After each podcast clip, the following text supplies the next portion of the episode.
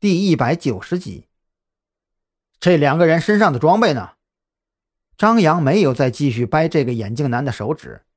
这个人他留着还有用，万一疼晕了，等下谁去见王老板的人呢？装备，哦哦啊！对了，装备，我我差点都忘了。这人已经吓得冷汗直冒，看到张扬阴沉的眼睛，不由得把剩下那几根完好的手指全都缩在一起。生怕被张扬再次抓住一样，他走到桌子前面。这这些东西我怎么敢留啊？一直在等着你过来呢。就是就是刚才还没来得及把它们拿出来而已。你看看这里。张扬走过去拉开抽屉，果然看到了赵军和蓝雨桐的证件以及枪支，仔细检查了一遍，确认子弹一发没少，这才让他稍稍的放心。接下来就是漫长的等待，他在这里等了不到一个小时，外面果然就来了一辆车。正常去办，我不是王老板的人，但是你不听我的话，我会宰了你。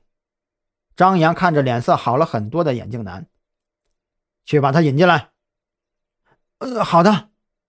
眼镜男已经顾不上张扬究竟是哪路神仙了，他只想着今天只要能活下来。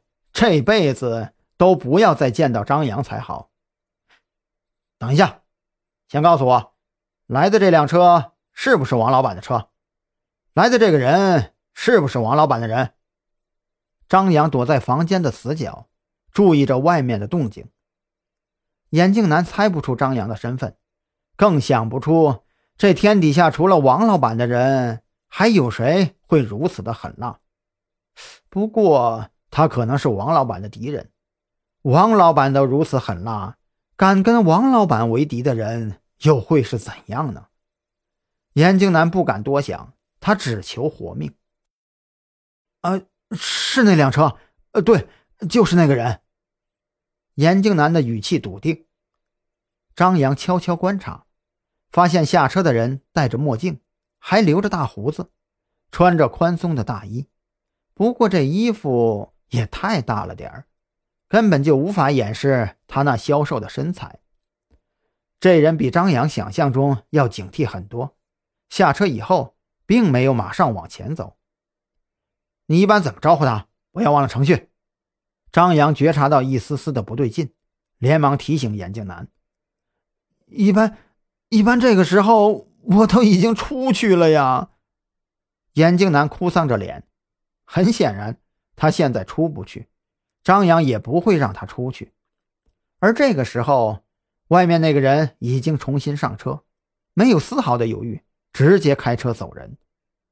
张扬想追，几乎都已经走到门口了，可还是返了回来。现在赵军和蓝雨桐都昏迷不醒，他要是去追人了，这两个人怎么办呢？这火葬场是一个非常重要的证据。他必须留在这里看着。张扬索性放弃了追击的打算。等王老板的人彻底离开以后，他便拨通了李栋的电话，让对方尽快派人过来。而那辆远去的车，他也需要李栋去协调交警大队。即便他能想象出这辆车大概跑出去没多远就会失去踪迹。